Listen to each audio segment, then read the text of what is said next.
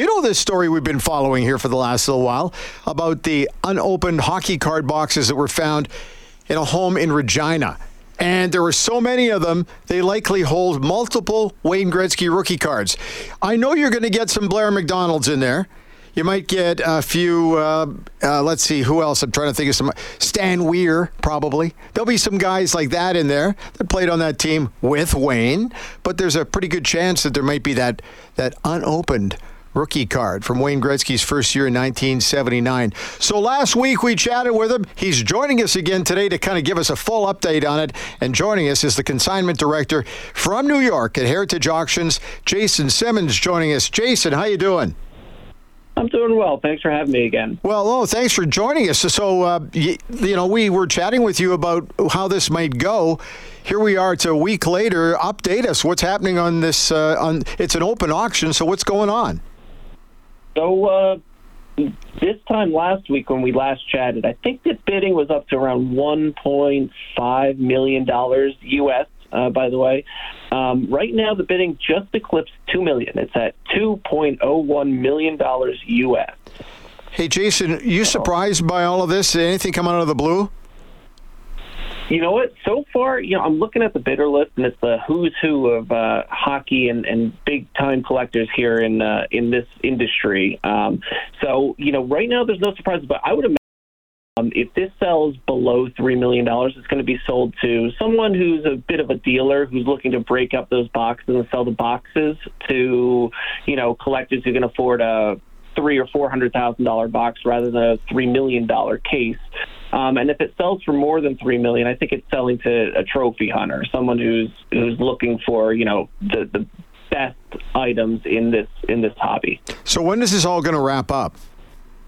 So we got 17 more days of bidding. It sounds like a while, and it is. Um, so there's, uh, I think, plenty of leg left in this one. Hey, Jason, are you a hockey fan or no? You know, a little bit. Okay. You know, I, uh, so I'm from uh, I'm from Jersey, so I'm a, I'm a Devils fan. Hey, that's understandable, and we'll we'll forgive you. But nonetheless, uh, so so you're looking at some of the list of the people who are bidding. I know you can't say who, but if you're recognizing some of these names, are they hockey people? Yeah, you know, they're hobby people, hobbyists. Okay. Um, you know, it, it, it, they're people who collect uh, sports cards. You know, some of them are big baseball and football and basketball card collectors, and and you know, if you're looking at you know Mount Rushmore of uh, or you know the top tier of, of the most recognizable cards sports cards. Right. Wayne Gretzky's rookie card is right there. You know, it's it's certainly a, a top ten, if not a top five, most recognizable uh, card images. And so, you know, if you're if you're a big time collector, you know, this isn't something that you can you can avoid. It's it's it's the best hockey item you can find. Okay, well, what's the biggest one? I keep hearing Honus Wagner. Is that still a thing? Is that yep, still a big Honus card? Wagner, so right Yep. So right now, the record for most money ever spent on a sports card was actually sold at Heritage. Uh, we sold it, uh, I want to say, two years ago, 2022, okay. and it was a Mickey Mantle rookie card. Ah, yeah. For 12, yeah, 12.6 million dollars. Wow. That's uh, that's a lot of cash. Uh, yeah. The other thing too, I was wondering, and maybe it's just an assumption I'm making because we're north of the border if this is just a Canadian thing, or is there global interest, or is this just a North American thing? How would you put that? You know, there's global interest. Okay, um, I can say it's you.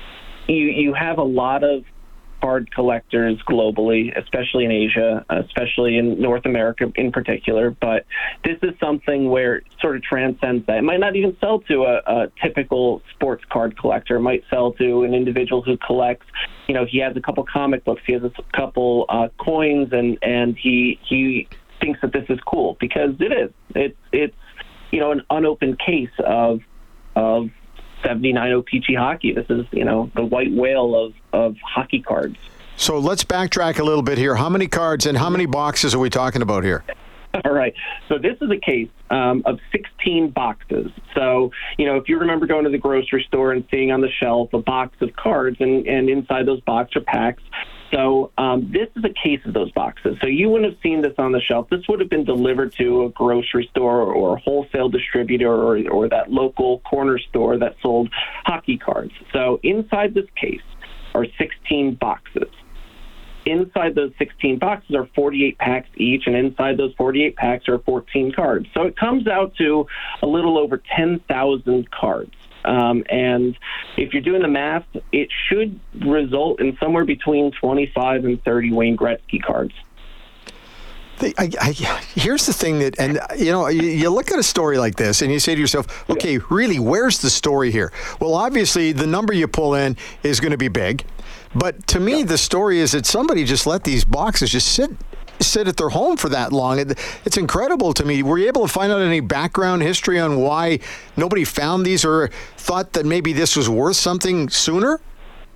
Yeah, well, um, so I actually went to the house. I went to the house. I've met the the consigners. Um, we we pulled out a lot of material from that house, and um, it was from this old school collector who was really active in the 70s and 80s. And frankly, this was a case of cards that he just didn't get around to opening. You know, he did what a lot of people do today. He bought boxes and opened those boxes to build complete sets. And this was just something that he had bought from a distributor back in 1979, and he had every intention of opening it. But I guess for some reason or another, he just didn't get around to it. And over time, it was put away and it was piled on top of with other material, and he forgot about it. And what's some, something weird about the the 79 O-Pee-Chee series is that they put the second year, so it's 79 80. It's the 79 season and the 80 season, um, and so they put 1980 on the side. So when they found it, they thought, oh, it's a 1980 O-Pee-Chee case, which is you know pretty valuable, but it's yeah. not millions. It's it's yeah, a couple hundred thousand dollars. It's so, a, it's that 1979 know, thing that he that was overlooked. Right. Right. It was the 1979 thing that that was overlooked, and it when he peeled back at just a little bit of the outer flap, and the 1980 boxes are bright blue, and the 1979 boxes are white. And so when he peeled back that little tiny hole, um, he saw that the boxes inside were white, and he's like, "Oh shoot, I think this is 1979." And that's when he reached out to me. This is kind of like somebody buying a lottery ticket, and then the week before it expires because they forgot to check, uh, they go, "Oh my yeah. goodness!" and then they check, and it's, "Oh my goodness." It's like that. Right. So, so we're, we're what do you are you allowed to kind of project where you think this is going to go, or no? Yeah, so you know, my money is it's going to end somewhere around three million dollars. Okay. U.S. All right. Um, yep. And then so, the the so other thing. Yeah, go ahead. The other thing too. Sorry, we cut out there for a second. The the other thing I'm wondering, and, and you started to indicate that you think this might get split up a little bit. Do you still believe that? Mm-hmm. You know, it really depends on who who ends up winning it. Okay. So if you're doing the math in your head, you know, the, the last time we sold one of these boxes, we sold one for two hundred and that's just one of the boxes, not the case. So there's sixteen of those boxes here, and so sixteen times two hundred thousand comes out to you know three point two million dollars there's usually a little bit of a premium associated with having this in a you know a pristine case. So I, I think three million plus is really a good place for this to end. Okay. Um, and depending on who wins it, you might have someone who can't write a three million dollar check and has to open this up and sell some of the boxes to to recoup those funds. So you, you just never know. Imagine going to the bank for a little extra dough just to do that. That'd be fun. Yeah, right. Yeah, exactly. Hey, the suspense is killing me. So uh, we're we're going to check in with you. We get a little closer to the wrapping up. Okay. All right. I'm looking forward to it. Hey, Jason, thanks for joining us today. Thanks for having me again. All right, there he goes, Jason Simonds, consignment director from New York, the Big Apple, Heritage Auctions.